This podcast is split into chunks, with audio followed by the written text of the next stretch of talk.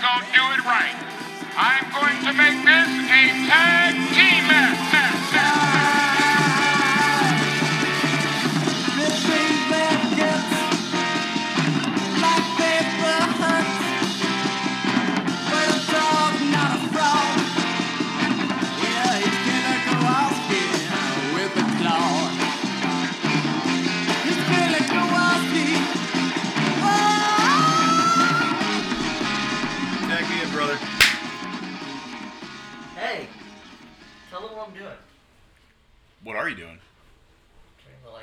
Turning the lights off. Oh, we're setting a mood. No, we're not. I just don't want to waste electricity. Gotcha. It's it's Christian. You love him. You I love do love Christian. Listen, I'm a peep from way back. You love blue dots. You got a blue uh, denim top on. This is chambray, sir. It's chambray. Nah. I worked retail for years. That is not chambray. Is it not? I don't think so. Chambray is a little bit uh, less dark, and I Maybe. think it's slightly different material. I mean, this is not denim, I don't think. It looks like my jeans. looks like denim. No. Okay. This is terrible. This is fucking audio poison. It's Christian. He's, he's visual poison. I said last time that Yes. Christian was going to be the bridge. He is the bridge. He's been in every major promotion in the U.S. in the last what 20, He's been in three. 20 years, twenty one years. Yeah. I guess that's three. That's been the three. Has he ever been in New Japan? Yes, he worked one match when he was in uh, TNA. There we go. It was like a weird six man. I think I saw on Twitter. You love Christian. Why is that? I love Christian. Christian's so good. He's never been a top guy anywhere. That's not true. He was a top guy in Impact in Mhm. 2006. Yep, 15 years ago. I would argue that he's a top-ish guy in AEW. We don't know yet. He has not. He hasn't yet outworked everyone. No, that's a really bad slogan for uh, a debuting T-shirt. You know, like I'm gonna outwork Kenny Omega. well, he did. He's Impact champion. Mm-hmm. now, hold on a second. We said we were gonna. Uh, we, we absolutely didn't. We said we were gonna use Christian as the bridge because Uh-huh. we talked about his terrible WWE re-debut Yes. Uh, last time, and we Mhm. said we are gonna follow that smoothly into his terrible AEW debut this time. Yes. But then we got distracted and talked about a bunch of WCW debuts Yes. and Goldbergs and all that. Yep. But in in a roundabout way, I want to keep my word here, and we're going to talk about Christian. We're going to start talking about Christians today. This is part two of our debut episode, talking about the ins and outs, ups and downs of introducing a wrestler to your audience. Mm-hmm. Now, AEW, for everything we love about them, and we do love a lot about AEW. I love AEW. Me too. I'm a big AEW guy. Uh, they're bad at debuts. They can be bad at debuts. they they have a surprisingly high miss rate with debuts. They have. They're really good at course correction.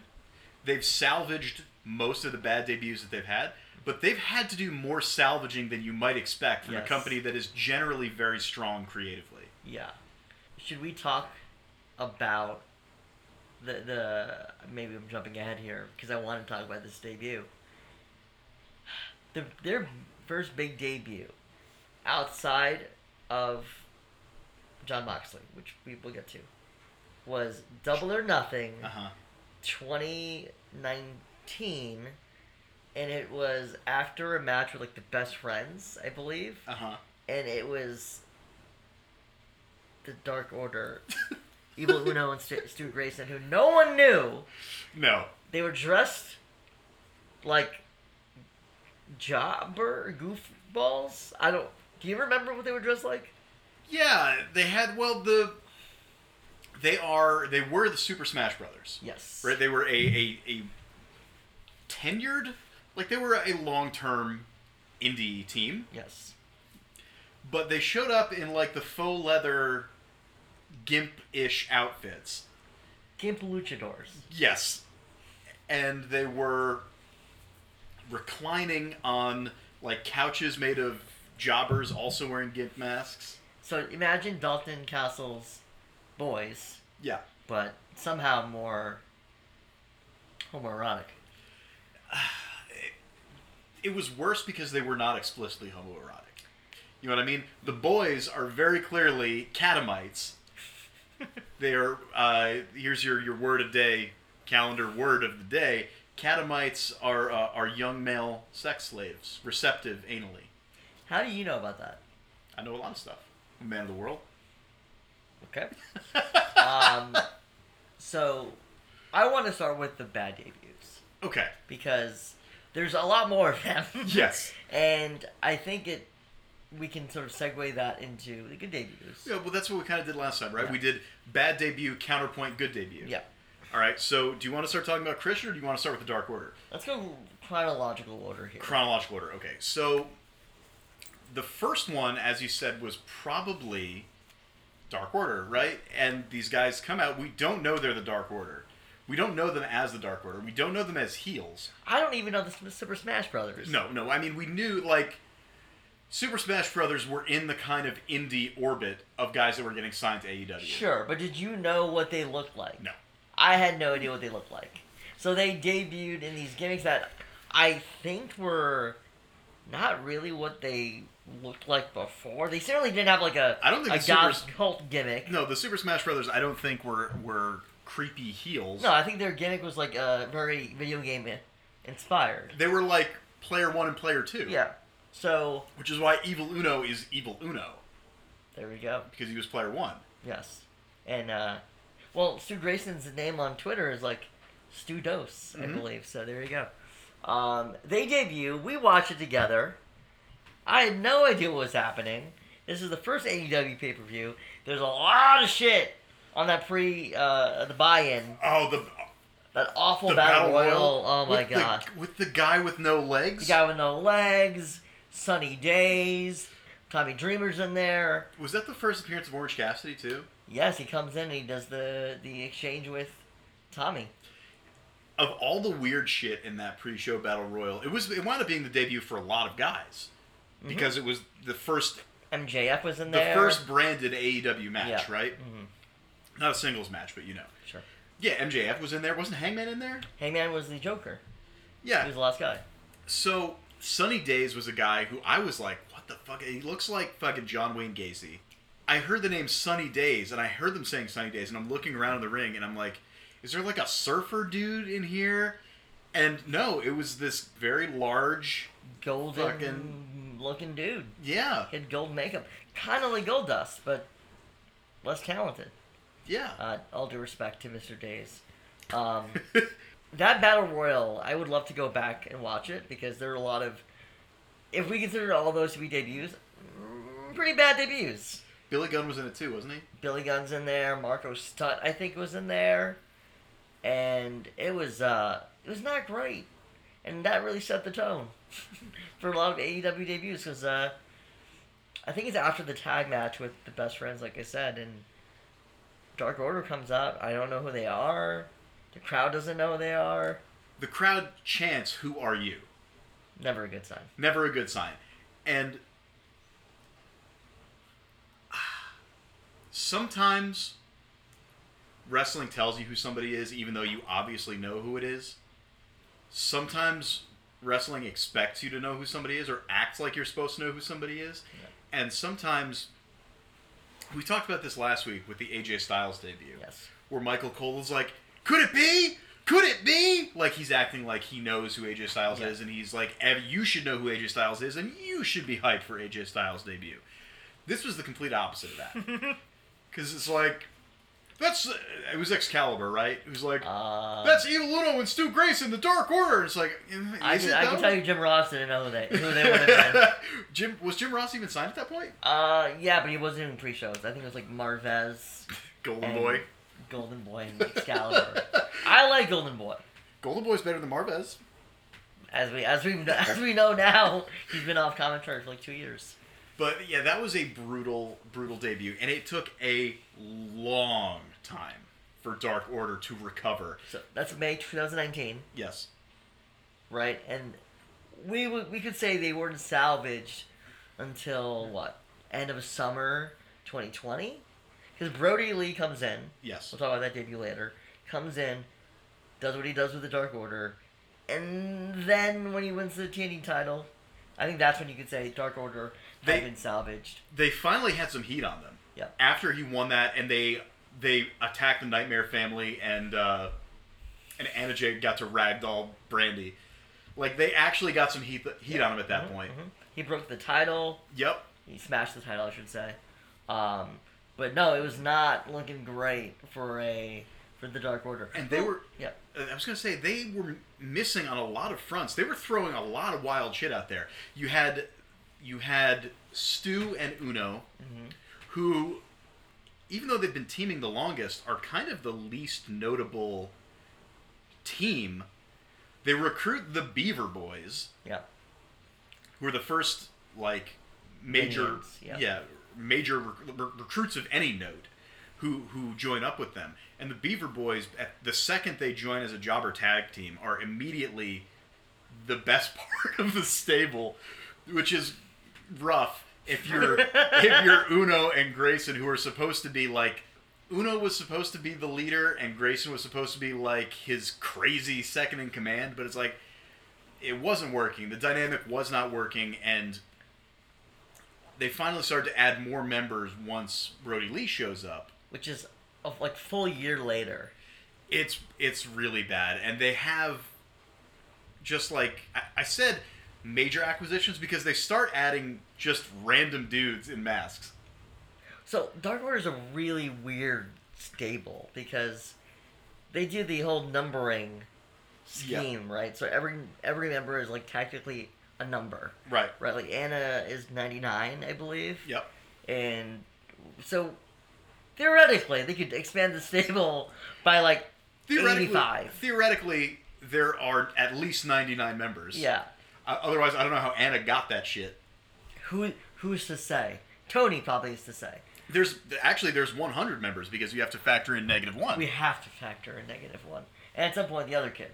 So I think one of the reasons Dark Order struggled beyond like who are they, was at the same time as Dark Order you had Oh, the God, Nightmare you're- Collective, which Yup. is Brandi Rhodes is like hot topic stable, with Luther.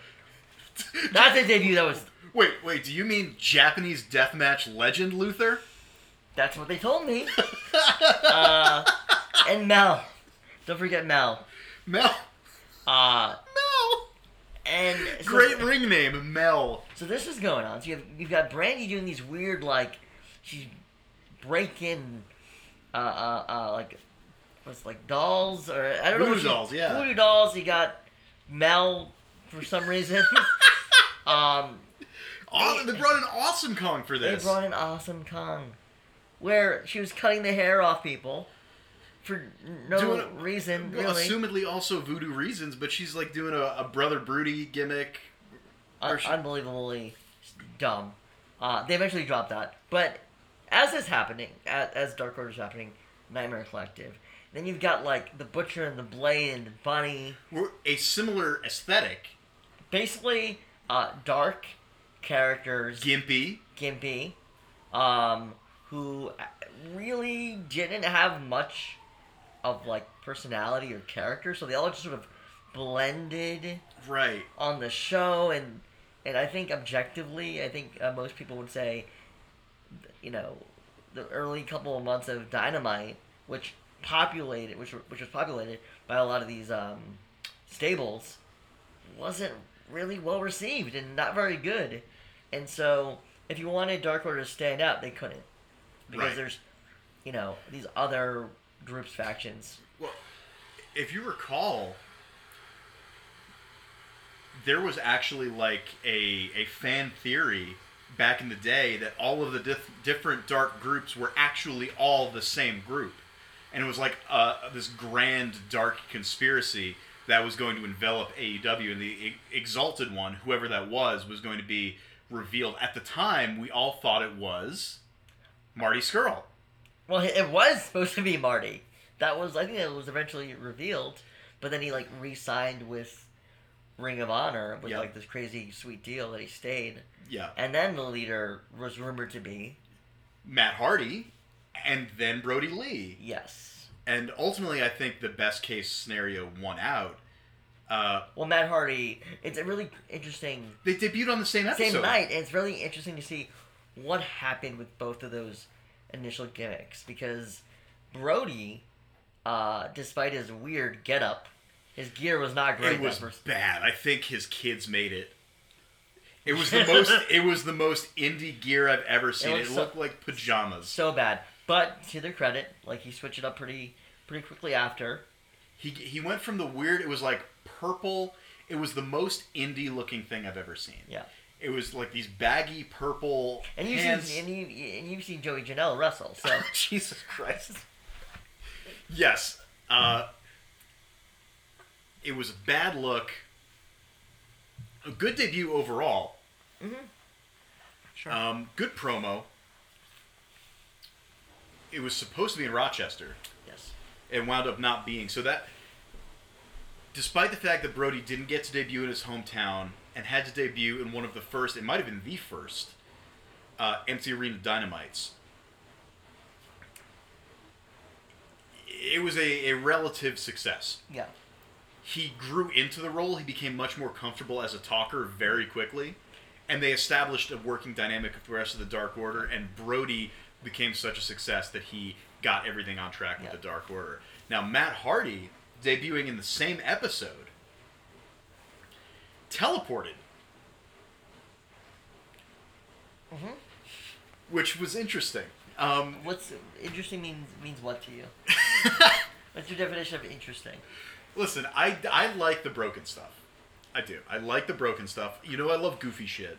You like. Christian, yeah, I know. Uh, shut up. I love that. I love that. That Matt Hardy's fucking drone went to Chris Jericho's house. And I don't mind that. That was that was fine. That, that was good. Good point. Okay. You unleash the hounds, right? yes, he unleashed the hounds, and I still, like almost two and a half years of Dynamite later, I don't think I've laughed at anything as hard as Chris Jericho standing up from a hot tub to reveal that he's wearing jeans and a belt in the bath in the, the fucking hot tub. Fair. Fair, And then he was going to give a baby sized t shirt to a drone. Okay, but but they they feel the same night, yes. And like you like the broken stuff. I don't like the broken stuff. It's not really for me. But I mean, I think it says something that the broken gimmick, which was very over in TNA, Yes. in fact, over on the internet, people loved it. Uh, sort of over in WWE when they tried it with a with a w- woken variation. It was as over as it could be without Vince McMahon understanding what the fuck it is. Good point. It doesn't last that long in AEW. No, they drop it. They, they make it to the Stadium Stampede, Yep. which is what the end of May. Uh, double or nothing. Yeah, man. Uh, and immediately after that, Matt Hardy's like, "Not gonna do this anymore." And uh, I I speculate that was a Tony Khan like where I I don't really I don't want this on my show. That's what I have uh, uh, uh, surmised from listening to interviews with Tony and Matt. It's like wasn't really feeling it, and so then Matt had a he reversed course and kind of went to a Well, now More. he's he's a weird manager now. Well, he's big money, Yes. Matt, right? So he's going back to big money, Matt. But in between, he was like, Matt Hardy will never die, Matt. You Yeah, know, during the Sammy feud, right? where he almost died. Yes, but didn't. He'll never die. Uh, just like uh, Vince's mom. Um, Jesus Christ. she's old. She plays tennis every day. Okay. Mario Tennis. Uh, so, Brodie, here's the thing about Brodie Lee and the Dark Order. Uh, they really get over, yes, because of Brodie. I think Brodie gave them star power and like a main event angle with Moxley and, and, and Cody. But like, they were getting over on being the elite, which allowed John Silver, the Beaver Boys, Silver and Reynolds, and even Grayson and Uno and all the other 20,000 members. Um, You named everybody but Colt Cabana. No. He's not in the group, is he? Colt? Is he in the group? Yes, he's with them every week. Yes, but like the storyline was that he wasn't in the group. He's wearing their colors. I he mean, hasn't appeared yeah, on when Brodie died, now he's in the group. Um, Colt Cabana, and of course, uh, five and ten. Five, who now longer no longer has a mask, Yeah, character looking like everyone else in that group. um, but they, they were able to get over on being the elite, which is like interesting because it wasn't dynamite. Right. and being being the elite uh, um, is way more comedic in like fourth wall breaking than dynamite so it was really interesting how they were able to get it over there and then translate that to a tv audience without necessarily breaking the fourth wall And it's so interesting because if you don't have them being total goofballs on the YouTube show, people wouldn't. Re- I mean, John Silver is the same wrestler. But all of a sudden, John Silver is a fucking superstar because we know he's funny. he's funny and for some reason that makes you pay attention to his matches when, when it maybe shouldn't when you think about it but it, it does Well, it's a personality thing, right? We understand that he has a personality. So, Dark Order is an example of a debut that goes badly that gets salvaged later on. Yes. Matt Hardy is a case of a debut that did about as well as it could, yeah right? And Would have been better with an audience, but they're you know can't do that. So but it settles down to the mid card, which is where Matt Hardy obviously Mm-hmm. should be in 2021. Um, who's who's next in the in the order, the Dark Order, as it were? The next one that I'm thinking of is the very first episode of Dynamite. And AEW had been doing fairly big debuts on the big shows. Moxley Mhm. shows up at was it the end of Double or Nothing? and yeah, at the end of Double or Nothing. So Moxley is a huge example. of we should talk about Moxley, right? A fucking great Mm-hmm. Yeah. He comes out of the audience to end the show. He attacks Jericho. He attacks Omega. Mm-hmm. He establishes himself as a wild card, literally on this casino-themed show. sure. He gives us these uh, iconic Some might shots. say he's a wild thing. a wild thing. He go. makes your heart sing. Yeah, no, he makes everything groovy. He looks like a star. He acts like a star. He's treated as a star. He's the biggest a- star they've got at that point. Even, Yes. I would say more than Jericho at that point. He had been bigger more recently. Yeah, he had been exactly. hotter more Yeah. recently. Jericho probably had a higher peak, but 20 years before. Exactly. But Moxley was fresh, and he just wrestled in New Japan. Mhm. So there was Forbidden Door buzz around him before Forbidden Door was a thing. Yeah. Really. So here's Moxley. He's coming in. He's attacking both Jericho and Omega. And he's a massive name, a massive signing. He sets the precedent that anything can happen in AEW. He's the Lex Luger defecting. You know what I mean? And the first Nitro. So when I mean, there's not too much more you can say about that. It's perfect. Yeah, Right, pretty much. He's his run so far has been uh, pretty goddamn great. So, Mo- Moxley's debut is about as good as you could ask Yeah. for. Uh, it sets up his run perfectly, but it also sets the precedent that these big AEW shows are going to have big debuts at the end. Now it's I gotta interject here. So I know I'm a mark for uh, uh, Phil, Yes. but the one of the issues with AEW with these debuts is people like me, uh, up until very recently, thought, Every oh my time god, it's Punk. Yes. oh my god, first Dynamite, all out, all in, uh, Revolution. We'll get to that one. Um, it's gonna be Punk, right? Because you you know AEW was founded on the idea of we're gonna get all these guys that are f- the biggest stars or free agents, and like Punk was one of them, and so it's the first Dynamite, October 2019. Uh, up until then, there were just you know fight for fight the fight for the fallen pay per views or uh, what's the other one, Fyter Fest, Fyter Fest, yeah. where you know good shows, whatever. No one's really debuting on them though, so we have like about five months of build from Double or Nothing to Dynamite, and everyone's excited. It's DC. home of Dave Batista. He's not showing up, but who's gonna show up on Dynamite? And it was the main event. Uh huh. Um, I just used the bathroom Uh huh. and the post match angle, right? It was after yeah, the match. Yeah, yeah, yeah, yeah, yeah. Uh, do you want to tell the people? Want to tell we the people who it was? It was uh. This thing on? It was Jack Swagger. Mhm. Swagger. What are crickets? uh, it was a. It fell super flat. No, okay, no, you're wrong. You're wrong. To us, It was like, what the fuck is this? Yeah. The live audience, because they like debuts, Uh-huh. generally speaking, Uh huh. reacted very positively to this. I don't remember this. I watched this episode uh, of Dynamite not that long ago. really. Yeah, my friend has a Plex. Illegal. Um, they react really well to it. And so, like, kudos. It's not a bad debut. It's just, like, on Arrested Develop- Development, her, you know? And and Hog. and even to this day, like, he kind of sticks out. And not because he's tall, but because it's like, this guy? Like, where's Wardlow? You know, like, I mean, no one knew who he was. So you can't really use him as a surprise, but it was a weird choice. It's a weird choice because he wasn't hot. He was a couple of years removed from WWE at this point.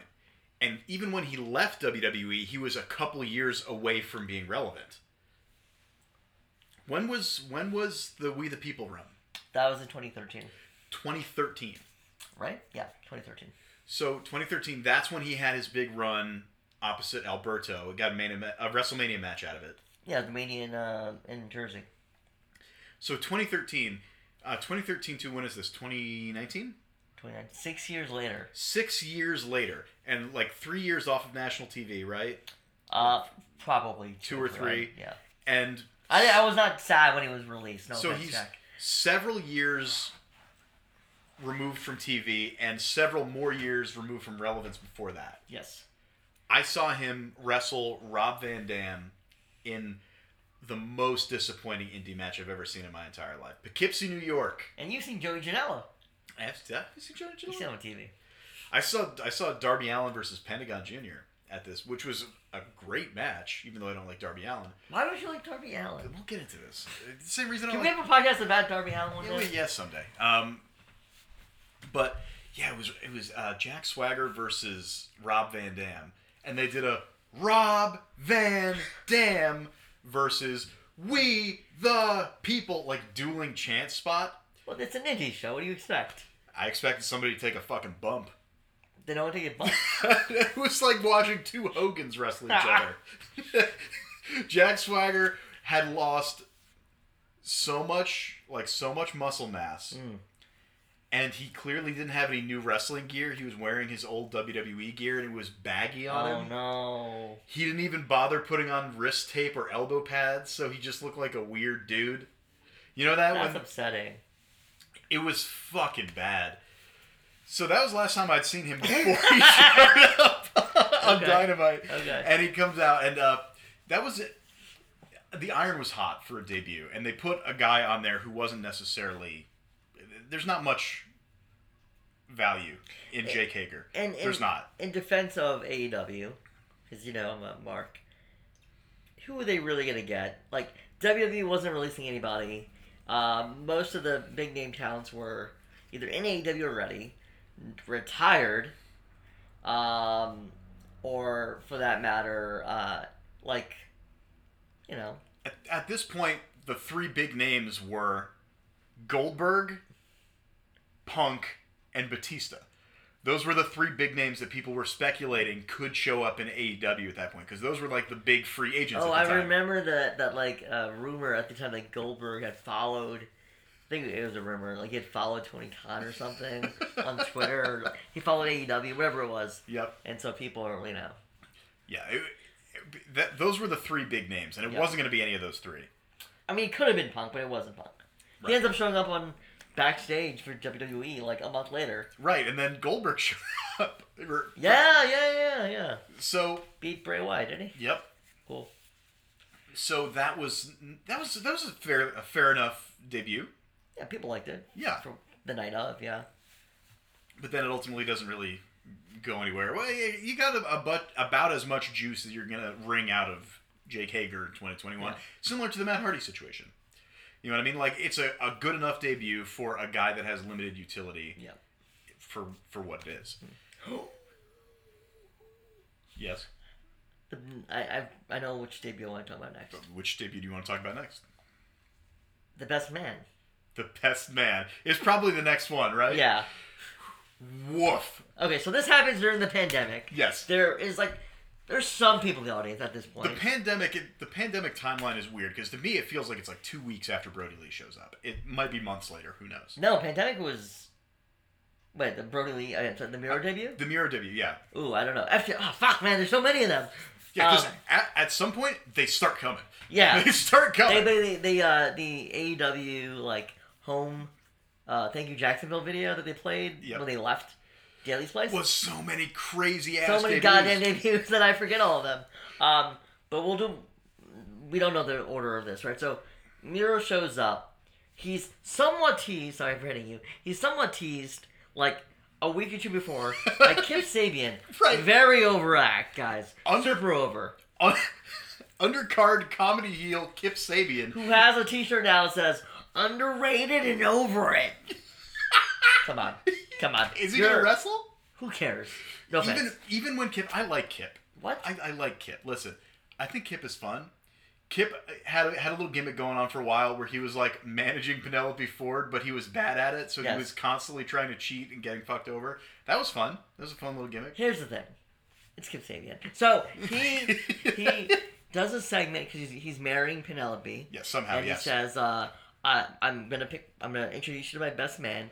He's. I think he said very handsome. Yeah. And I immediately thought, yeah, Rusev or Miro, and it was. yeah, Not a lot of people. a weird choice because given what what Rusev was Uh-huh. and what Miro would come to be, Yes. debuting him as the sidekick of Kip Sabian, who's already basically the sidekick of Penelope Ford. the least over guy in the act is is Kip. so fucking weird. People, some people thought it was Miro. I wasn't convinced that it was, and they're like, "Oh, it's clearly Miro." I'm like, "Why would it be? why would it be Miro?" And now looking back on it, why was it Miro? I don't know. I don't know. I don't know. I've, I've thought about all the ways that like maybe it's a cuck angle and he gets it, he gets with Penelope. To, that, Never I, happened. I thought that was especially when it was like there was going to be a wedding. Like, oh, he's clearly gonna. No, it went no. It, listen, why do you have? There are two things. There are two things that Miro, Yes. formerly known as Rusev, is great at. One is being an absolute monster and wrecking people. Yes. Two is being in weird cucking storylines. He took him a while to do one, and he didn't do the other. But man, What? So he debuts and gets a good pop. I'm I'm excited. I texted you. yeah, and he cuts the he cuts like the The glass ceiling, the the brass the, ring. the thing. TNA promo, Yes. right? Like He's also dressed. like Odd. a he's dressed like a fucking uh what even is that outfit? I want to say like I don't know what it is. The word that comes to mind is influencer, but that can't be right. He's wearing Gucci, We're too, Versace. we're too old to describe what subculture he's dressed as. A guy with money. yeah, Because he dyed his hair. but not like an old guy with money. Like uh like a like a rich 15-year-old. I don't know. It was Like a if, weird so, look. like if a if a 15-year-old got rich on TikTok. you know what it is? You know what it is? Uh, uh, Will Smith's kid. What's his name? Uh, uh, Jaden. Jaden Smith. He's dressed like Jaden Smith. I think so. Well, that's what I'm saying. He's dressed like a rich teenager. Okay. Then he, I guess we agree. Despite the fact that he's like a massive Bulgarian dude in his mid 30s. Dude, the blonde, the bleach blonde hair is so weird. And he's out there and like the people like looked up his outfit and it was like a a Gucci and Disney collab, Collab, yeah. outfit and it's like a $2,000 t-shirt with Mickey Mouse on. So I think that I mean I don't know. As you said, I'm too old for this. I think the the, the term would be like a hype beast, okay. where they wear like shit like that. Uh-huh. It, it's either very expensive or like these weird collaborations. I should know this. I worked in retail for way too long. I think he's going for the hype beast thing. Okay. I could be wrong, but I think that's what it is. And the gimmick is that he's friends with Kip because they both like streaming. Like they're both into Twitch. Wasn't that like the basis for That it? was the yeah. They And play then- video games. Right, they played video games together, and this allowed them to get into a video game based feud with Whose best idea friends. Idea was this? Like, is this a Tony Khan idea? Is this Miro saying, "Hey, Tony, I have a Twitch channel. I really need to promote it on live TV every Wednesday night." And like, Turner Network Television.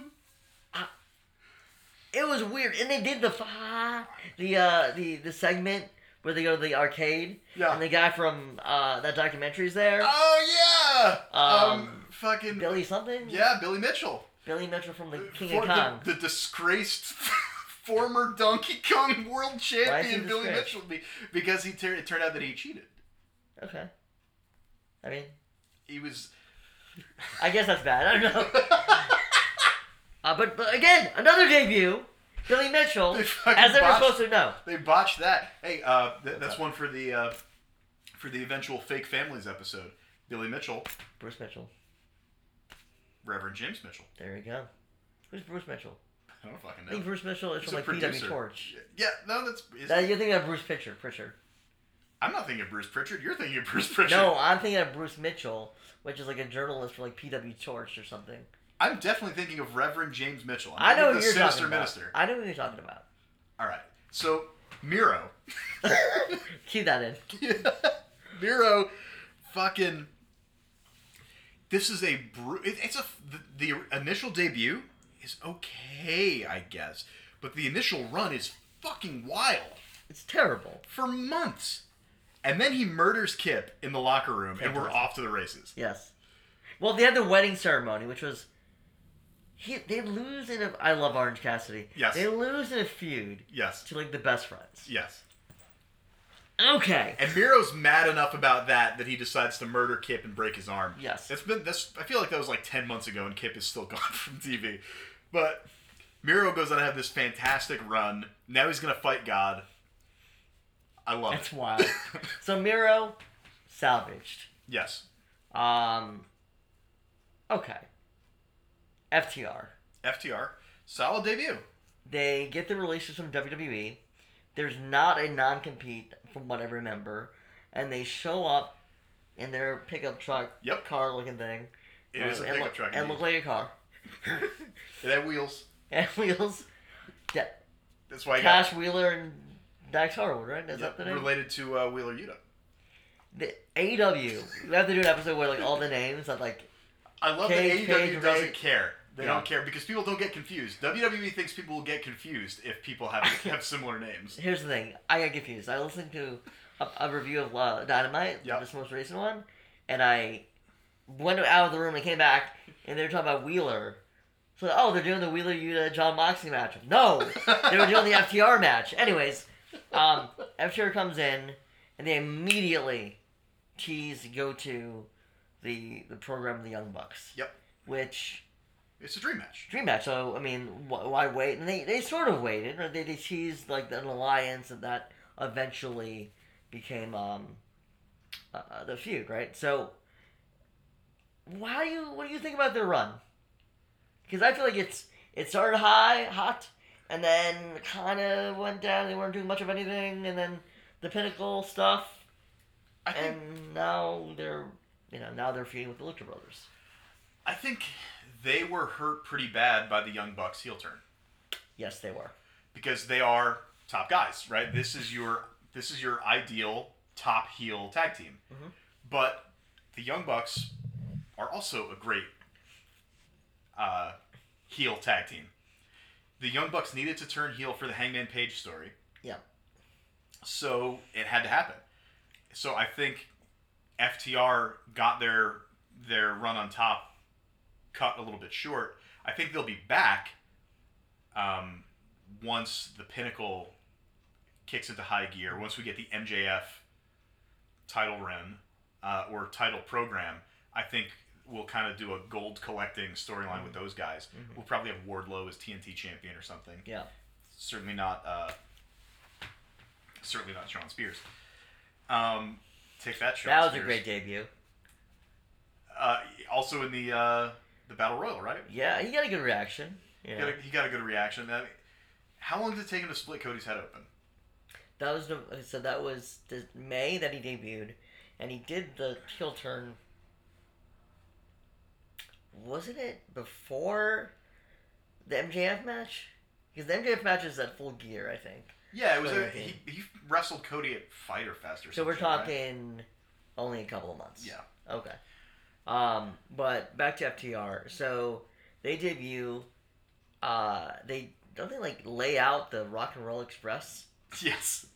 And Tully Tully gets added to their Yep. uh their their tag team, their stable. Um, and you know I think they've had a pretty good run, pretty good debut. Uh, I think it could have been better, for sure. But to your point, they they turn the Bucks, and then so then they're the top heel team, and when you're not the top heel team, it you know you're gonna suffer Yeah. a little bit. It's the, kind of the Moxley thing, right? Like Moxley is a top guy. If you if your top guy spot is occupied by something else, find Mhm. something else for him to do. Which is easy enough for Moxley. You put him in a tag team, but you're not gonna you can't split up FTR. Yeah. So they they got a little more mileage out of the the gang warfare stuff with Inner Circle versus um, Pinnacle. Pinnacle. Yeah.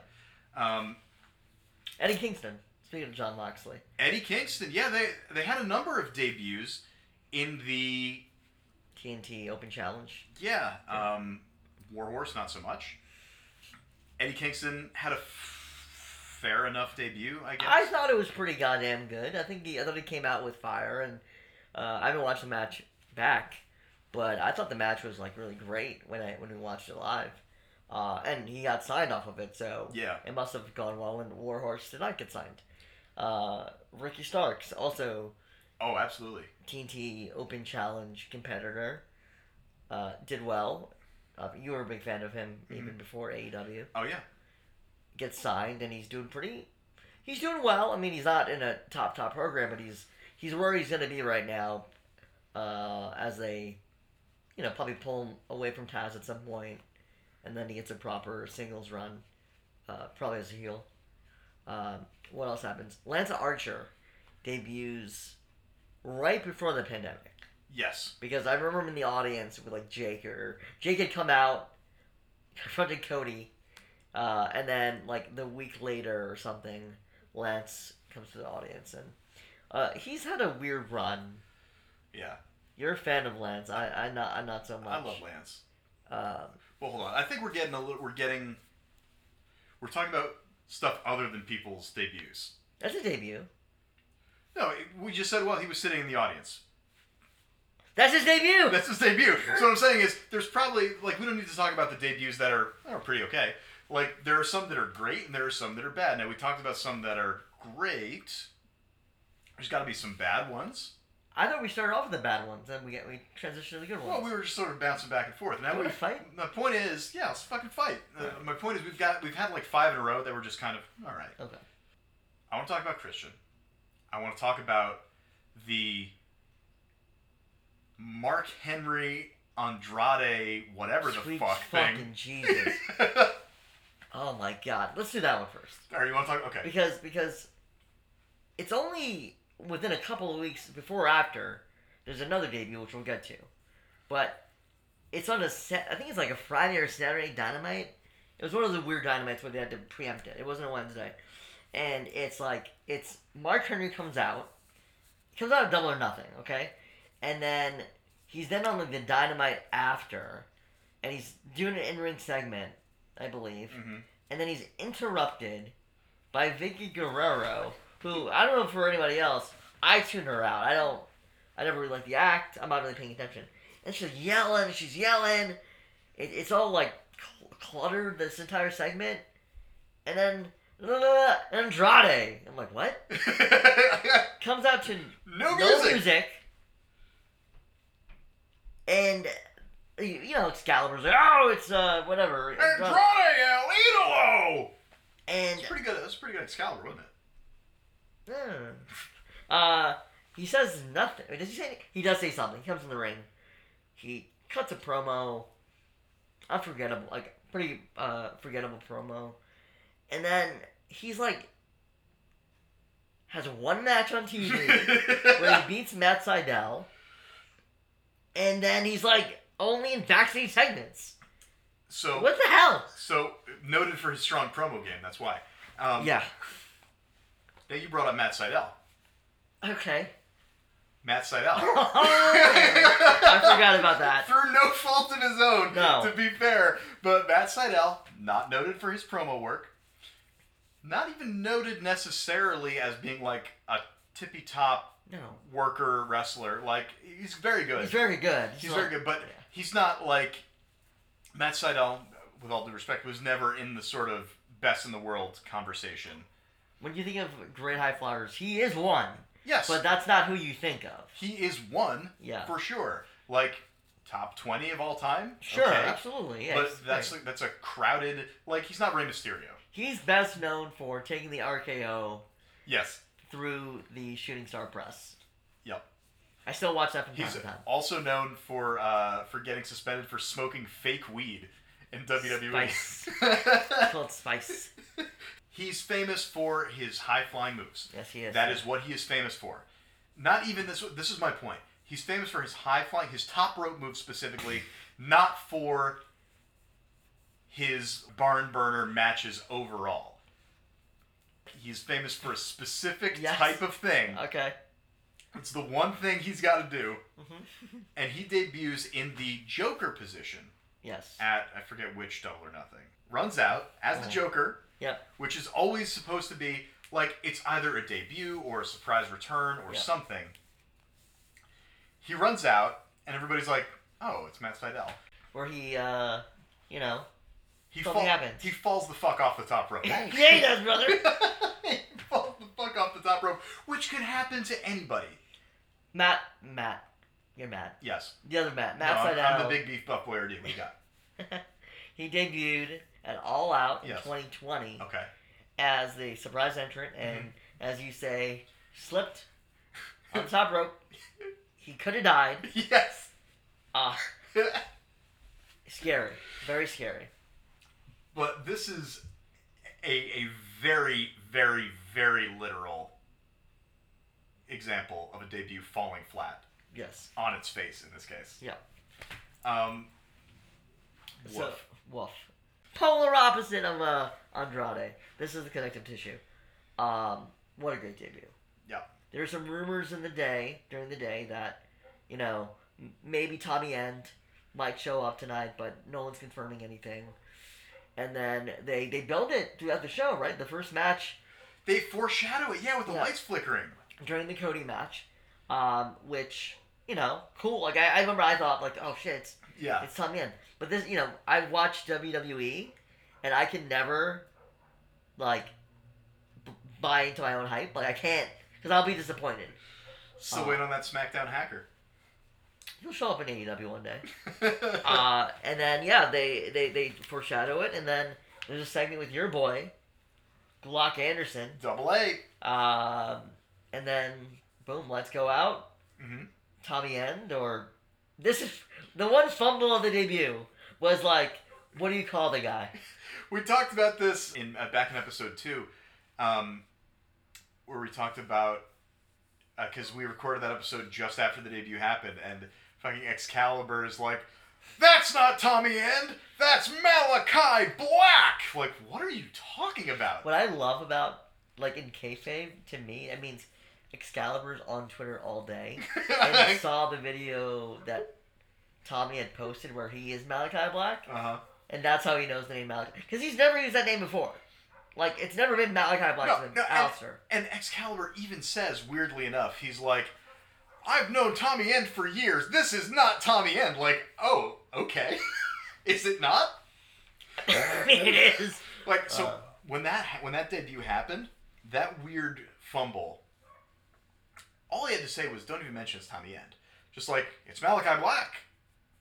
But I think the the as, as, we may find out later on, I think Tommy wants to do both. It's a Mick Foley thing, right? That's Yeah. going to be the reveal that, like, it's a Cactus Jack and Yeah. Mankind situation. Someday he'll turn face and he'll be Tommy Tommy, End. Maybe that's the idea. Yeah, because like for weeks after, they would still like say Tommy End or Malachi Black, whatever wants to be like you know they'll reference the the Tommy End name. So uh, a bit awkward because in wrestling we don't really have like when Evan Bourne was in Evan Bourne in WWE, it wasn't like Matt Sydal and Evan Bourne. It's like no, it's it's one guy. Uh, Bray Wyatt's the closest example of like the Bray Wyatt and the Fiend, right? Yeah. Um, so, but no, Tommy End had a great debut. Fantastic. Done very well.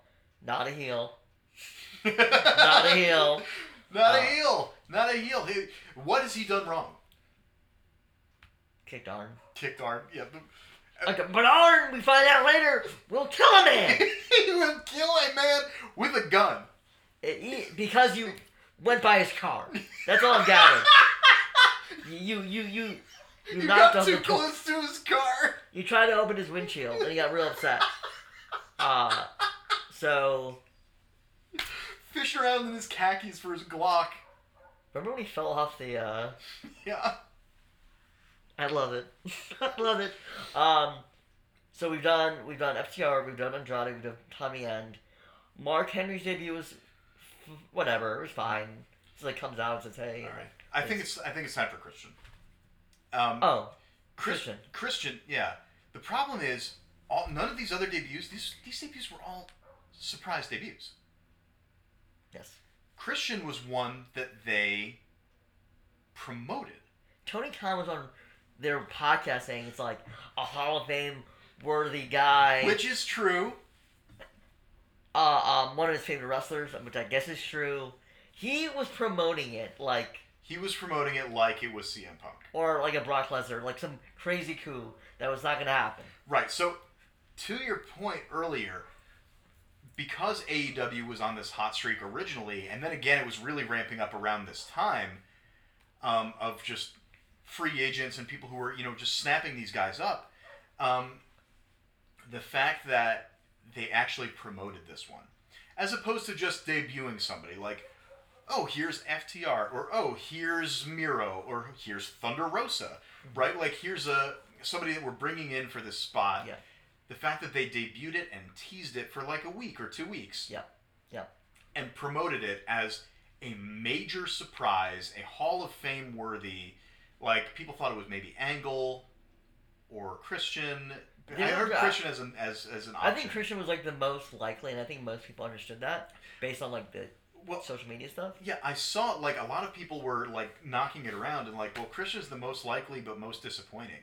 Like the only the thing that was counting against Christian was the fact that most people would consider it to be a letdown, because Christian is a former world champion in multiple promotions. He's uh, uh, has been a main event guy at different points, Yeah. but has always been a dark horse. Like has not been a tippy tippy top guy. Never has been. I think Christian would have been better served by not promoting it the way they did. And to your point, as a, as a surprise, if they could have done the ladder match that they ended up doing a double or nothing, which was Lio Rush's debut, if that was Christian as the Joker at double or nothing, Mm-hmm. and maybe there's some light rumors like, hey, he might go, so- he might go there, might not go there, but you don't promote it like you know Hall of Fame, all that stuff that Tony did. I think that would have done him a, a world of good. I, I, Christian did has been used very well. Christian was just like we said about Matt Hardy has been used about as well as you could use Christian in 2021. And Christian turns out to have more gas in him than a Matt Hardy or a Jake Hager. He's been consistently used well. He's very good in these six man matches that they that they've used him in. He beat Kenny Omega in a very good match. Yeah. I know you don't like love Christian, but you got to admit that was The match was really good. apart from the tag match and the match with Brian, that might be the best Kenny Omega match we've seen in AEW. Mm-hmm. And that's pretty good considering he's wrestled Pac and Jon Moxley. Sure, that's fair. Like, Christian is a fantastic worker in the Bret Hart mold where it's like you don't necessarily notice what he's doing, but he is fucking he's he's orchestrating everything. He's making everything make sense in such a way that the story is absolutely perfect. Christian is a wrestler's wrestler in that way. So I think you can like the story of that match even was him anticipating Kenny and work outworking Kenny and staying a step ahead of Kenny and waiting for Kenny to make a mistake and taking advantage. Absolutely perfect. If this was Tony Khan's plan as to how to book Christian to use him to his strengths, it worked. But you can't start out by saying this is a major star. It, it turned out to be. I think the problem is this. All the things they said about Christian were true, technically. you know what I'm Yeah. saying? Like, okay, Christian deserves to be in the Hall of Fame, but probably not headlining a class, right? Christian is a former world champion. Not that he ever had a really great reign in WWE, and he was a dominant champion in TNA. He was a big fish in a small pond when it happened. He is a famously good wrestler, but never in a conversation with a Shawn Michaels or a Kurt Angle or or a Bryan Danielson. Uh, like, Also, I don't want to interrupt, but he also is part of a very famous tag team Yes. where the other guy yep, makes him look, and this is unfair to him, makes him look like the Jannetty. And, like, that's not who he is, but Edge is way closer to Shawn Michaels than Christian is to Shawn Michaels. in terms of star power, Yes. in terms of work rate, I think Christian's probably closer. Sure, no, but, like, he also re-debuted, like, you know, timeline-wise, like, Edge had just come back, too. Yes, So, and he just and Christian had just come back in the, in the, the Royal Rumble. Rumble with Edge. Um, and he's doing the spear. It's it's it's, it's the so whole thing. the problem is that Cr- what they're saying about Christian is true, and I see what Tony Khan's trying to do, where he's like, Christian has been treated in such a way that sells him short for too long. I want to reverse that trend. I'm a Christian fan. I want to present Christian in a way that plays to his strengths The, and Mus- the treats him. Muslim is part is a Christian coalition. It gives letters. it gives. I want to give Christian the respect that he deserves, and I want to. Uh, uh, I want to present him in a way that a worker of his caliber deserves, right? But the problem is that Christian, whether or not he is that, has never been presented as that. So people aren't expecting that, and when you are saying, "Hey, we have a major, major, major, excellent, crazy star that you're gonna fucking lose your minds over," and it turns out to be a perennial also ran in Christian, even if he shouldn't have been presented that way, was presented that way, it falls flat, and it feels like a bait and switch, even though it wasn't, because Christian's been used very well, and I think you would be hard pressed to disagree that he was a bad investment or you'd be hard pressed to say that he was a bad investment. Christian's worked out very well, but they overhyped him. They overhyped him for what he was before they got their hands on him. Yeah. I think that's the problem. So, Christian was okay, but another TNA alum, Yes. former tag team partner of Christian's, actually, There you go. Uh, as Tony Schiavone might say, it's Sting!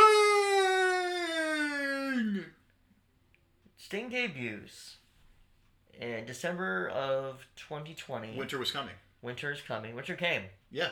Um, they had been hyping up this show because it had the Omega Moxley title match. Yes. Um, they were also hyping it in a very subtle way.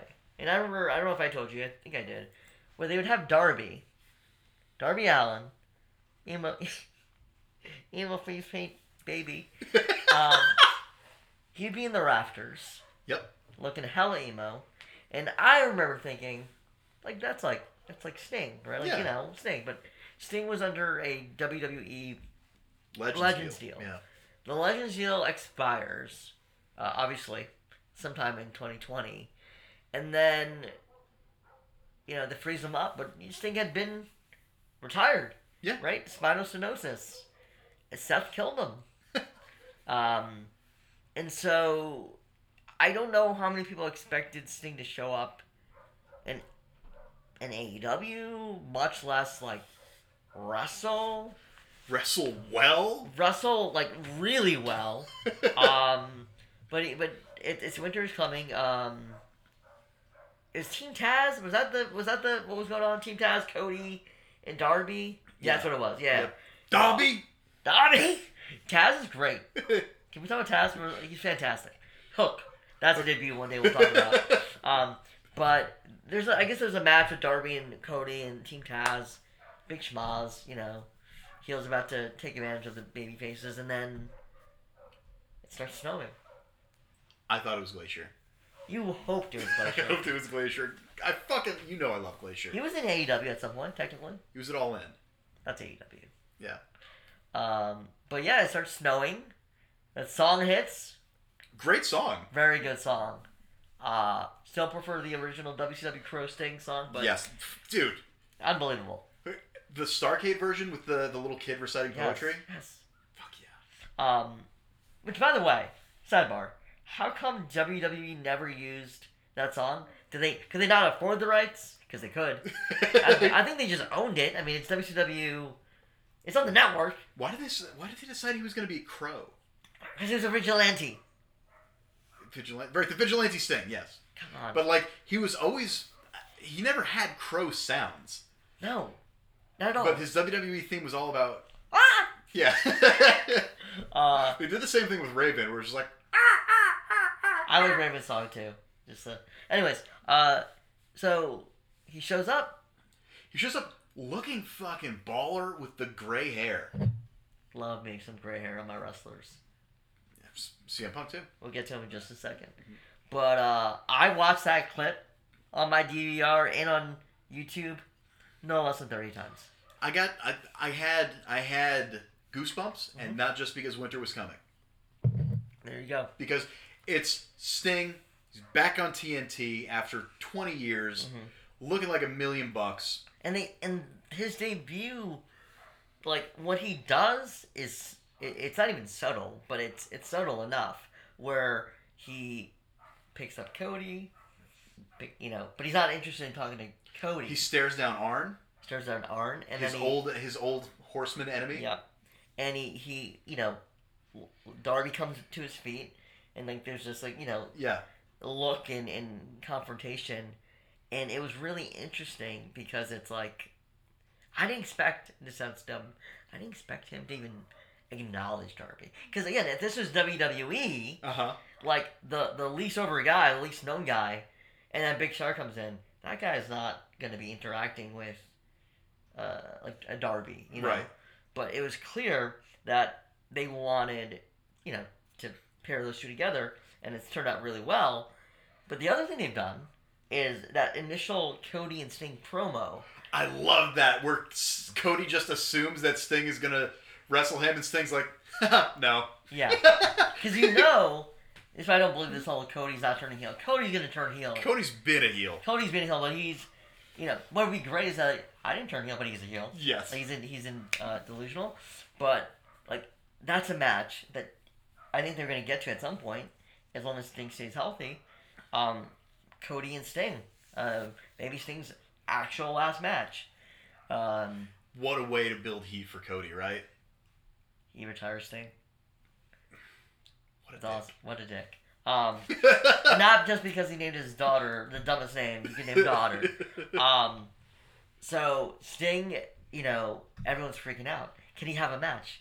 This guy's brittle. Everybody was like, he can't have a match. And then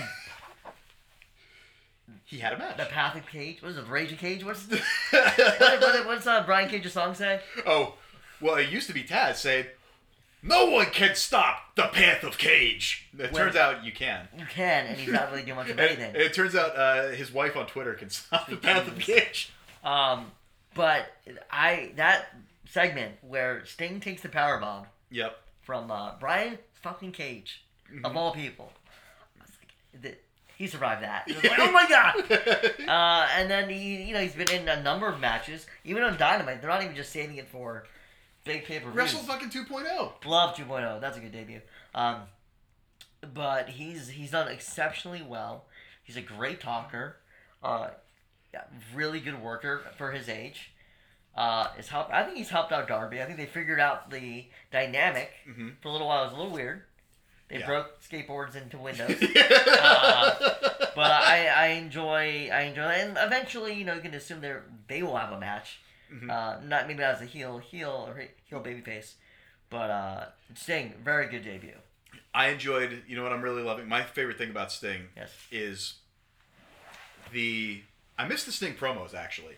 Sting was doing great promos for a while, um, but I really, I really enjoyed the weird little uh, quasi stable that was going on with Moxley, Eddie Uh, Kingston, Sting, and Darby yeah. Allin because these four men have absolutely nothing in common. Can I can I throw out something? Yeah. Can we get that quasi stable with Punk versus the Pinnacle? Five on five. Give me that. I want that shit. It- it- fucking uh, blood and guts. Do it. They're, they're, uh, the, the, the elite card says Punk versus Wardlow. Yeah, I mean, maybe Wardlow takes out Sting, maybe. and and I'm MJF's with Darby, and Mm-hmm. someone needs to avenge Sting. Why not? Uh, Phil? I, I, I would love that five on five. That is a very old school WCW. Like, oh, Sting's got to get together his babyface friends, and it's like, well, here's the Steiners, and here's Barry Windham, and here's Ricky Steamboat. Just whatever random. Bron Breakker somewhere in the back, somewhere, you know. You can't get closer to um to Barry Windham than Hangman Page. I mean, unless you're talking about Windham Rotunda. That's for another episode if he if he shows up. Uh, which if he does show up, by the way, it's gonna be soon. Yeah. His contract's up in like a day. Um, so Sting was an awesome debut. Sting was an awesome debut. The rest of them, I think, are pretty much going to be awesome debuts. We already talked about the ones that there weren't actually that many. There were a couple of notable failures, but there have been more good ones than bad. I think there have been more okay ones. Good- Yeah. I think good indicates like, uh, like off the bat they've done well and they never really faltered. Yeah, Uh, there's been a lot of like it was okay, you Mhm. know, like whatever. Uh, but then AEW, uh, has such a high bar that it feels Yeah. weird when it's not a home run. and so this, you know, we have more debuts after Sting. We talked about talked about a lot of them. The crowds come back Mhm. and for Double or Nothing, and then in July is when they really kind of go on the road. Uh, that's where we see Tommy End, Malakai Black, and then I remember the date, July twentieth, Uh huh. around then. Fightful. hmm There's reports of CM Punk maybe making a return. AEW likely landing spot. I, I send you that link. And I said, I said, I'll believe it when I see it. Yep. Because we talked many times over the past couple of years about how Punk is not coming back, and how I don't think he's ever coming back, and I think that he's lost a step, and I don't think he would come back if he was going to lose a step, and so mm-hmm. on and so forth. I was fucking wrong, and CM Punk came back. Yeah, so United Center, August 20th. On a rumor, they sold it out. They learned from the Christian thing. Tony had to come out in interview saying, I know what everyone's expecting. I will not disappoint. Which is the closest thing you'll get to him saying, it's Punk. But he didn't promote it directly. No. It was the opposite of a surprise because we knew it had to be Punk. It couldn't be anybody else. Unless it was fucking Michael Jordan. Right? Like, it had to be CM Punk. That's the only thing that would make sense. And they sold out the show on trust alone because it's like, well, they wouldn't have done this if it wasn't Punk. Yeah. Right? Um, and that's the amount of, of goodwill that AEW had. This, despite the fact that they did disappoint us with Christian. I say that as somebody who wasn't disappointed with Christian. Um, but it could have only been Punk.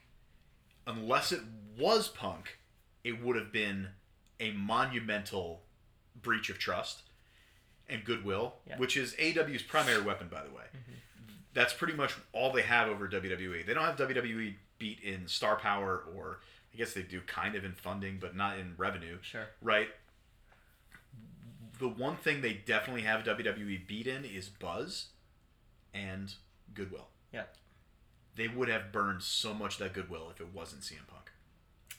there there was like these uh these takes online of well you know it could be Bryan like they probably won't be upset if it's Bryan like In Chicago, they will be. yeah you put you put that show at MSG and then it's Bryan fine because it's not Chicago um but you know we watched that show together that day felt so long You looked in my eyes. What did you see? Phil Brooks on my TV Um, and it felt, even now to this day, it feels pretty surreal that he's on a wrestling show seven and a half years removed. Um, This is one of it was one of the best debuts I've ever seen. one of the loudest, most sustained pops. Uh, The dude cried.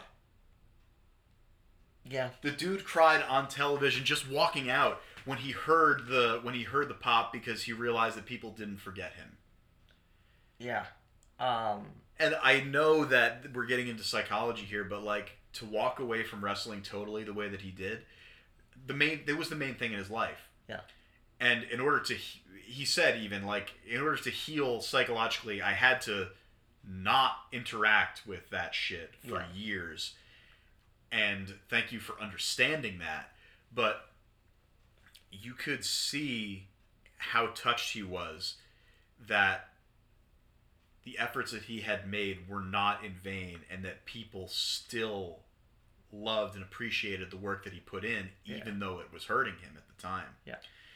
and you could see that it was so genuine like fucking jim cornette loved this like I mean, and him being positive about about anything about anything, much less AEW. Um, yeah and to have him and he like i heard i listened to a whole like 35 minute segment he's like it was perfect it was Yeah. perfect. Like uh, my jaw dropped because the legitimately what he said was this is not what i would have done. This was better. I'm like what the fuck? That's a really good uh, Jim Cornette. no Um, it was it, I I when you left that night. you probably watched it 10 more Oh my god, ten, maybe more, and it was each time it was just surreal because again, as as a as a mark for him, it's you know like while I always wanted him to come back, and I always hoped that he would come back, I don't know if I ever thought he'd come back. Right, like eight years. I remember it's basically eight years, seven and a half years. Um, you know, I remember thinking at times like uh, to myself like, I gotta get over this. Like, he's eh, there's so many other great wrestlers. yeah it's right? not gonna happen It's not gonna happen. There's so many other great wrestlers. Like, you you know, it's like an ex like like what Yeah. if she comes back like man she ain't coming back yeah. Um, and and so when it happened, it was it was it was crazy, and the promo was great. The the, the they got the music, the the right audience, the buzz. Like, it was perfect and we talked about this in the defections Yeah. episode like absolutely everything was perfect Yeah. Um, and I think this like is a good segue into maybe the last chapter of this podcast, which is like this is the kickstart to the perception of AEW changing, and then All Out, which uh, bleeds into the, the show in New York, which bleeds into the show in uh, Arthur Ashe in New York, and and where AEW is now when it comes to brand perception, and if you're, ta- you know, maybe we'll get to this, like if you're talent on the outside, and there's a few that their contracts are coming up, Yeah. um, what they'll do, but it's CM Punk, Darby Allin, not as the main event at No. All Out, which a lot of people, myself included, like you get it's gotta be the main event. i thought it was going to be the main event Um, they ended up going with Christian and Omega Yep. for the AEW title, but Punk's first match back, I was, we talked about this like uh, you know not recording like, who knows if he's gonna be any good, yep you know, and and I, part of me expected him to be like, well Edge came back and like it's the same amount of time away and Edge did pretty well. But Um, but CM Punk, as much as we both like CM Punk, CM Punk was always never quite as athletic as he thought he was. I don't know if he thought he was either. Even in his prime, he Uh-huh. would do shit like that flying clothesline that looked like dog shit. Like he would hit the high kick and fall on his ass. Like Mhm. he was always a notch below where he thought he was. Sure. So we thought, okay, well, he's got seven years of ring rust on him. Like he can't be. It turned out he was fine. He didn't do as much high risk stuff. He's clearly taking more of a Bret Hart style approach. Yeah. The Darby Allin match was very clearly patterned after uh, Bret versus uh, One Two Three Kid. Yeah. Like he's staying grounded. He's keeping the matches grounded. Mm-hmm. He's keeping himself grounded. It's been absolutely great. Yeah, I, I he just had the match with uh, Sydal on Friday. Uh, I mean, he's The match with Hobbs was great. yeah, he's having really good matches. Are they the greatest matches? No, but for a guy who's been gone for basically eight years and uh, is having to keep up with the new style of wrestling, Right. he's not sticking out like a sore thumb. And he was never a Bryan Danielson. no. So Bryan Danielson. um, yeah, funny you should mention. Funny. So, how do we want to do this? The main event of All Out, I watched it. I didn't watch it live, and you were texting me, but I was like, no spoilers. Yep. Um, Well, the first surprise is Ruby Soho. Ruby, Ruby, Ruby Soho. Yes. Okay. Ruby, Ruby, Ruby, Ruby Soho. Um, that song made made made her. Can we, can we agree? it's so like so fucking like It- you can't underestimate how helpful it is to have a song like that that people can. It's not even okay. So it's the song for Yep. sure. Her vignette Yep. vignettes were great. Like that is how, you know, if you're wanting to make a big splash, and maybe the WWE didn't do you many favors, having like this narrative in these videos, and I don't mean EC3 narrative. Um, Hashtag. it helped her a lot Uh huh. because those videos were done really well. Uh, I actually kind of know the guy. He lives in Jersey City. Um, like they, it was great, and then she got the song, and she ends up winning the match, which is fantastic. If this is WWE, she'd lose.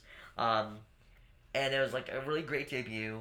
She's over. She's over in every She's Dynamite. over immediately. yeah, and like she was never over in WWE. Not once. Even in NXT, she was not never. like she wasn't even pushed in really in NXT. she was always around. Yeah. But she was I'm always around. Doesn't mean I'm good. She was she was on the main roster for like two years doing nothing.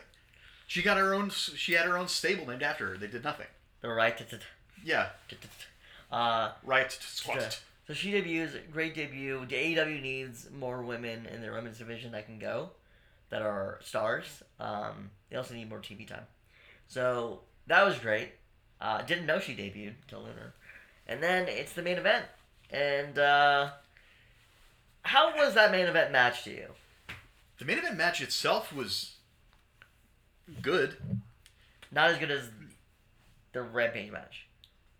Or- No, no, I think the Rampage match was better because the outcome was more in doubt. Mm-hmm. Like, I could, bu- I didn't buy that Christian was going to win the Impact title until it seemed like he might win the Impact title, and then I was fully in, on board. Yeah. I knew he wasn't winning the AEW title. Yeah. So I knew that wasn't going to happen. That wouldn't make any sense storyline wise. Yeah. So But the placement of the match, The- despite all the rumors, right? the Like, placement of the fact that it went on last made me realize that something big was happening at the end of the night. yes. So that also made me not really invested in the match because I knew That's the match wasn't the point. Yeah. So they go through their match, it's fine. Um, and then Kenny calls out the elite. Yes. They're all in the ring. Mm-hmm. And boom! Adam Cole comes out. You you forgot. There's more to it. Okay. He he's cutting a promo Yes. where he's saying all the people. I mean, I'm gonna paraphrase. All the people that could come in right now and, and take this title off of me are either Oh, uh, dead? dead, um, they're retired, mm-hmm. or they're too tired, uh, or like they've already had a match and they're like they're tired. I think that's what he said. He definitely said the dead part. And so let's go out, Right. and it's It's boom. it's boom. That's Adam Cole, and I don't know about you, and the Bryan debut is huge, and we'll get to that obviously. I think the Adam Cole debut, and and everything surrounding that, is gigantic, because it's a guy from NXT It's who Baby Boy. didn't want to go to the main roster. It's Hunter's boy, Yeah. Shawn's boy. We talked about this in the NXT episode and the Defections episode. It's Baby Boy. It's BB boy. Um, It is the it is the the son of Shawn Michaels and Triple H. Yeah. It is the guy that they wanted. yes. Cameron Cade oh. 2.0. Don't don't you say his name say his name in vain. But he and like, that to me, and I said it before. I said it. Like, I I I half expected him to show up in AEW, but I also felt like they're not gonna let him go.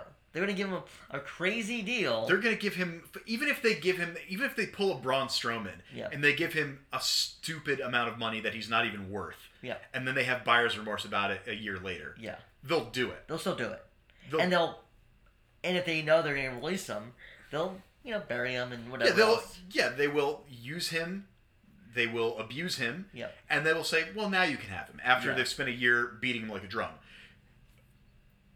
To his credit, to Adam Cole's credit, not a dumb man. No, because he he had whatever meeting he had. He saw years of NXT to main roster He- and thought, He had the meeting with Vince, and Vince decided they wanted to make him Keith Lee's manager, allegedly, I don't know if that's really confirmed, but yeah. and they wanted to cut They, his they, hair. they want to cut his hair. They want to change his name. Like what? Uh, huh? Would he just be Adam? Um, he couldn't be cold. People Can would he get go? confused. unless you just change it to a K. Um, or becomes French, called A. Uh, so he, he he leaves. Great for him. Great, best decision he could possibly have made. and they tease it, like they tease the the, the Oh. idea that he's going to come in as a babyface against the elite. Yeah, People love Adam Cole for some reason. I like Adam Cole. He does the he does the baby, and everybody's in the whole He has fucking. good matches. Yeah, I mean, in the segment, he does the baby. I'm Yeah, not saying that's all he does. Yeah. Okay, I hate story time with Adam Cole. Um, I hate that shit. So- that's so- nothing. All right, he comes out, gigantic pop. Everyone's expecting Bryan Danielson because that's been punk teasing on TV Punk teased it on TV. He also wrote AC on his shoe. and some other letters as well, which he denies mean anything. Right. Yeah. Um.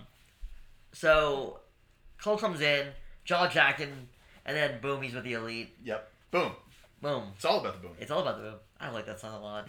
uh. So all right, Kenny's back to his promo and is gonna do the good night, good luck, whatever fucking Yep. bullshit he and, says. and they've teased us. Like we thought they were they were teasing Bryan, and then they brought out Adam Cole, Yep. and we thought we were gonna get Adam Cole as a big baby face, Yep. and then he didn't as a heel. That would already be. I mean, we're, we blew past fucking Minoru Suzuki, also on this Ugh. same show. So like they have stacked it so much. Like we got Ruby Soho, we got Suzuki. Now we figure, oh, we've got Bryan or we've got Cole four major debuts in one night is absurd, unheard of, Yeah. irresponsible, Um. and yet, And yet, well, yes. yes, Um. So, does the whole good night and bang and the music hits, and it's not final countdown. It's it's the uh the ride, Ride of the Valkyries. uh, which then goes into a weird techno rap thing. Yeah, But whatever. Everyone knows the first like riff of the song, Yep. so it was like surreal. Like Yeah. at this point, it's just like, well, what the fuck? Well, what the fuck? duh, that, that, that, that was my reaction. Uh, holy moly. like, Wearing his wearing his AEW official merchandise of a white shirt. some white V-neck T-shirt. Yeah. Uh, it's so it's so wild. Like, and then the fact is that he doesn't really. I mean, they have a little pull apart brawl, right? Yeah. And but like, the fact is that you didn't have to debut all four of them in one match or in one night. Yeah. You didn't have to do that. Like, you could have spread it out. It was, it was just swagger. It was pure swagger from Tony Khan. Oh, I think you meant Jack Swagger. No, no, no. Was he even on the show? Probably not. What did Jericho do at at It was the, Oh, uh, the final uh, MJF match. Yes? So maybe Swagger was like in the Yeah, I think he came out and brawled with Wardlow. gotcha. But yeah, my point is like they were. Tony Khan was just flexing. Yeah. Was just flexing. It was like, hey, I have four massive debuts. I'm just gonna go ahead and give you all of them at once. Like it's an incredible ballsy move to not spread those out, and mm-hmm. also you just had CM Punk. Yeah. You just had CM Punk a couple of weeks before. The guy's been gone for like eight years. You you got him to come out of wrestling or come out of retirement. Yeah, and now you're just gonna casually drop four massive debuts, Yeah. including one from New Japan, Forbidden Door. Yep. You've got a uh, a major acquisition from WWE. You've got a Forbidden Door. You've got a former WrestleMania main eventer From this year. from this year, the longest reigning NXT champion of all time, who was in a featured match at Takeover like a week before. Yep. just an incredible an incredible flex and just being very open about the fact that I'm gonna just we got more of these. Yeah. There's more coming. So It's the implication that there's more coming and that we can afford to do this because So there's more thank coming. you for mentioning that because, yeah, I think what I want to end this on is perception because WWE is the biggest company in the world still. They're not the hottest company in the world. No. And if you're a talent and you're signing or re-signing, where do you want to be? Where do you have the best chance? At some point, AEW may not be that place. No, I mean it's entirely possible the pendulum can swing in the opposite direction. Yeah. But here's what I wanted to. Uh, here's what I wanted to say. We're talking about debuts. Yeah. All right. We spent an hour talking about WWE debuts, and now we're talking about AEW debuts for another hour. When was the last great WWE debut that we talked about? Are we cl- are we counting NXT to Yep. mid roster? It's I don't know the exact number, but it's years. It's not recent. The one that I can think of would be Owens, and that was in 2015. Okay, so s- almost seven years ago. Uh-huh. Because I don't consider the Balor debut to be like a great debut. No. So if it's Owens, I mean, whatever it is, it's whether it's Owens or Nakamura or AJ Styles or whatever, it's years ago. Mhm. Nobody has felt like a big deal coming into that company for many years. Yeah. Um, and the people that they do bring in, even if they reach a certain height, it takes a while and it's stutter stepping and faltering, right? What we've seen from the AEW episode is that most of the people they bring in, they do okay. That's good enough. The talent is good, so people are excited to see them. Yeah. There have been a few that have been absolute knockouts. Yeah. And there have been a few that were absurdly bad. But even those that have been bad, in the case of Amiro, have been completely rehabbed. In the case of the Dark Order, completely changed the the narrative here, and we've got a completely new thing in our hands. Yeah. In the case of an Andrade, it's oh, okay, Well, Something's see gonna what happen at some point, We'll see what happens. Yeah. but perception. Perception. WWE is a place where you debut ice cold, Mm-hmm. and maybe they'll get you lukewarm in five years. uh, Ricochet. Ricochet in uh, or, or a good example might be Apollo Crews, right? Like, Mhm. brother debuted okay, yeah. was ice cold in the main roster, and now five years later, he's alright. He's good. He's all right. But he's not like he's not appreciably uh, uh, moved up the card.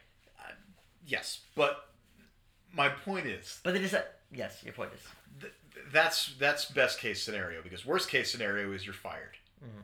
right? AEW is a place where they will try their best to knock it out of the park on the first try, but even if they don't, they're going to keep trying.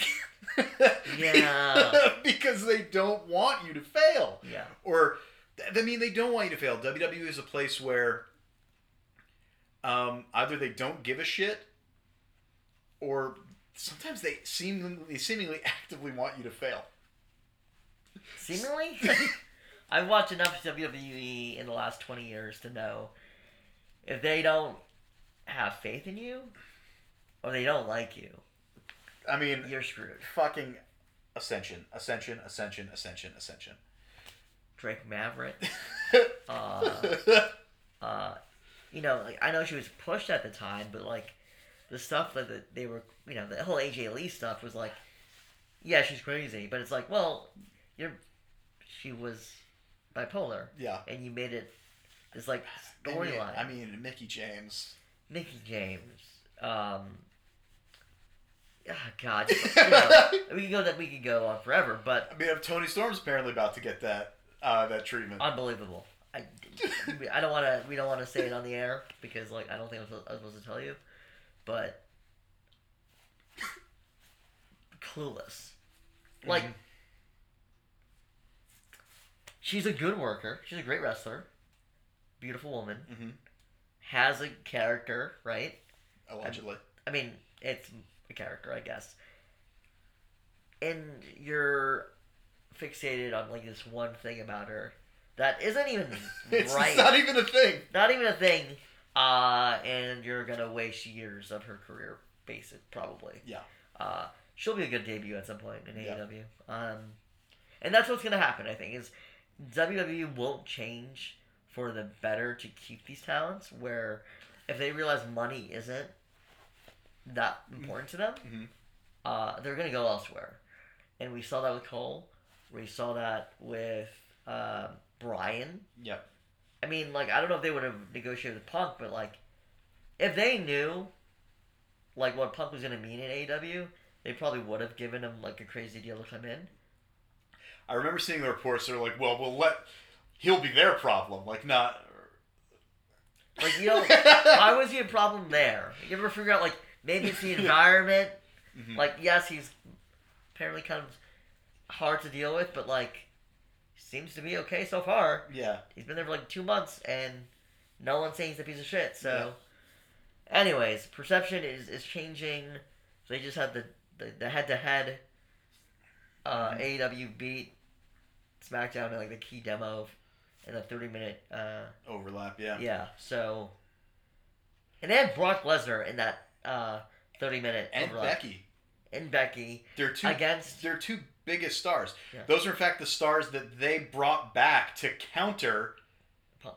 to counter. Yeah, Punk. Yeah, and Punk faced a mid carder. No offense, Matt Sydal, but and it was it should have been competitive, and in fact, like they won in certain demos. So I don't know what this really means, but uh, yeah, I think WWE's not needs to change. Uh, they need to. They need to debut a new attitude. Just get rid of Vince and Bruce and Michael Hayes and you know, Vince can debut in a retirement home. uh, man, we have to do a Triple H episode. Tri- we got to do a Triple H episode. We got to do a Vince episode because those two guys so fucking like what this this last year of NXT. I know we did the NXT episode. Yeah, episode. we don't even know if Triple H is still dying. He's alive, I think. I, that's why I said dying. Oh, got it. Um, Is he out of the hospital? I don't know. I don't know. I don't know. But um, Triple H and that company, I don't know what that's gonna look like in like two two to five years. Poor him. You know, like I don't feel bad for the guy, but you spend years trying to build talent yeah. by pillaging Yeah. talent, uh, and then they go nowhere. In Yeah. fact, they go to the competition. Yeah. So I mean, you literally, you almost gift wrap them and give them a competition. Maybe you don't, but your father-in-law does. yeah, crazy. Thanksgiving will be a lot Thanksgiving, of fun. you know, He can't even eat the turkey. No. His heart is in bad shape. And you gotta like talk to Vince about Toni Storm. well, goddamn it, pal. She's so fucking fat. And I want Hunter to be like, okay. Uh, sweet Jesus. Anyways, All right, so I'm gonna, I'm gonna, I'm gonna call an audible. We're gonna debut the end of this episode. Tag me out, brother. Uh, well, we can't both do it. Oh. Nice. okay.